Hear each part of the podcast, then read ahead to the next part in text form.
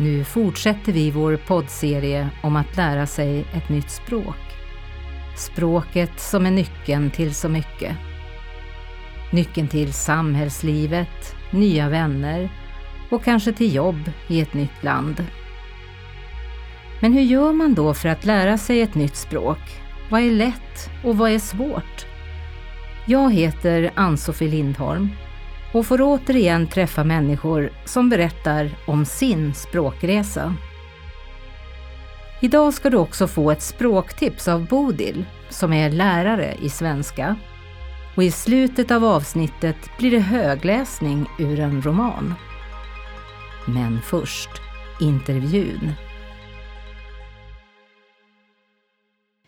Idag så gör jag eh, min intervju på en skola här i Stockholm så att om ni hör lite skolljud i bakgrunden så är det helt rätt. Och nu säger jag hej till dig, Beshi. Hej. Berätta lite om dig själv. Jag är, som du sa, Behshad. Det är typ kortare namn så jag valde för mig själv um, Behi för andra för att det ska vara lättare. Jag är 18-åring elev i Järfälla gymnasium och jag pluggar i naturprogrammet. När kom du till Sverige?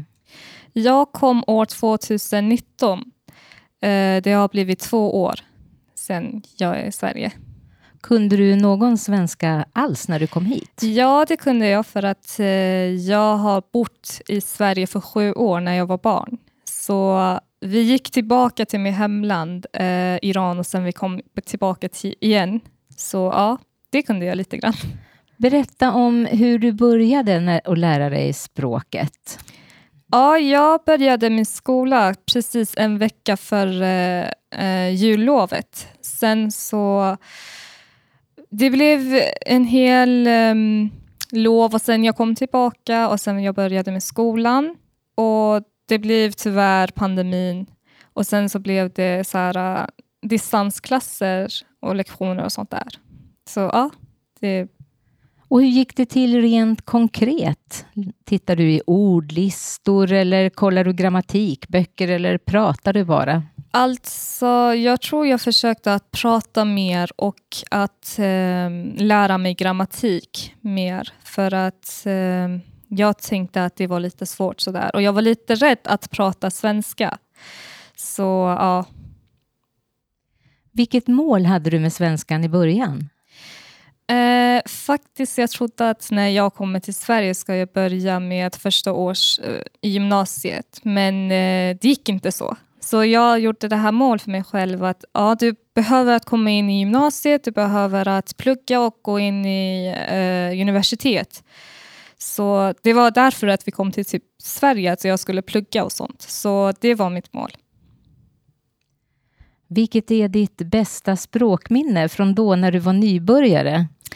Jag kommer ihåg när jag kom till Sverige, vi gick till eh, Malmö och de har ju en speciell dialekt, skånska, så det var jättesvårt att förstå i början, men när jag började att förstå sen jag kunde kommunicera, det var en bra minne.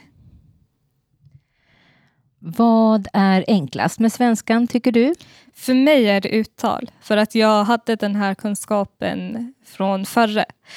Men eh, ja, det tror jag att det kan bli svårt några gånger, men det är bra. Det är lätt för mig. Och vad är då svårast? Grammatik, tänker jag, för att jag lärde mig inte svenska eh, med grammatik, alltså jag lärde mig som modersmål. Så det var typ när jag kom tillbaka till Sverige och jag började läsa med grammatik, det var lite svårt för att eh, jag hade typ sånt här ramar att jag behöver prata så här och verbet kommer före och sådär. Så det var lite svårt för mig. Det tar ju tid och kraft att lära sig ett nytt språk. Eh, hur motiverar du dig när det är tungt? Att eh, jag tror, precis som jag sagt, att jag kom till Sverige att plugga och gå i universitet och bara vara mig själv, att vara för mig själv och göra vad jag vill. Så det var vad motiverade mig mest. Läser du på svenska eller på andra språk? Ja, jag läser mycket, både på engelska och svenska. Romaner. Så ja. Får vi ett boktips? Att läsa vad du vill. Att inte göra det tråkigt för dig själv. Att ah, jag måste läsa, men det är bara vad du vill att göra så. Vilka tips skulle du vilja ge till de som lär sig svenska nu? Jag tror att de får inte göra det tråkigt för sig själv. Alltså att eh, lära sig svenska hur de gillar. Kanske någon gillar att läsa bok. Så börja med att läsa enkla böcker eller sen så blir det svårare. Eller någon kanske gillar musik och lyssna på låtar. Och någon kanske gillar tv-serier. Så jag tror att det är bäst att man gör inte det tråkigt för sig själv. Det blir så jättesvårt att lära sig typ ett nytt språk. Så det, man behöver att ha en eh, bra motiva motivation för det. Ja. Då säger jag tusen tack för att jag fick göra den här intervjun och lycka till med alla dina studier i framtiden. Tack själv. Tack så mycket. Jag heter Bodil Renlund. Jag är lärare i svenska som andraspråk, som ofta förkortas SVA när det handlar om kurser i undervisning. Jag har också skrivit några kursböcker för invandrare som vill lära sig svenska. Framåt B och C tillsammans med Tyra Brusewitz. I de här programmen kommer jag att ge dig tips och förslag på hur du kan utveckla språket. Ditt nya språk i det här landet. Svenska alltså.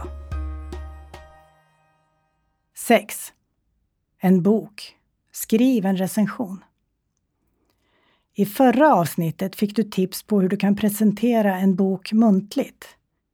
Nu ska du få arbeta med att skriva ner det du ville säga i din muntliga presentation. Du kan ha din inspelning som grund för det du ska skriva. Du kan också använda den lista eller tankekarta du gjorde som förberedelse för din inspelning. Skriv ner det du berättade om boken i förra avsnittet. Om du skriver på dator är det en stor hjälp att använda ett ordbehandlingsprogram.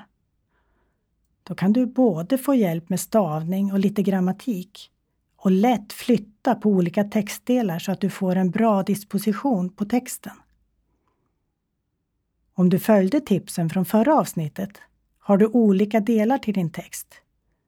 Bokens titel och författare, berättelsens tid och plats, vad den handlar om vem som är huvudperson och vilka karaktärer det finns. En särskild händelse i romanen som du minns extra bra. Finns det någon slags stämning i boken som ger dig en speciell känsla? Försök att hitta bra adjektiv så att du kan formulera din åsikt om boken. När du skriver en presentation av en roman kallas det en recension. Det finns många recensioner i olika tidningar och tidskrifter och du får ett par länkar som kan ge dig information om hur en recension kan se ut.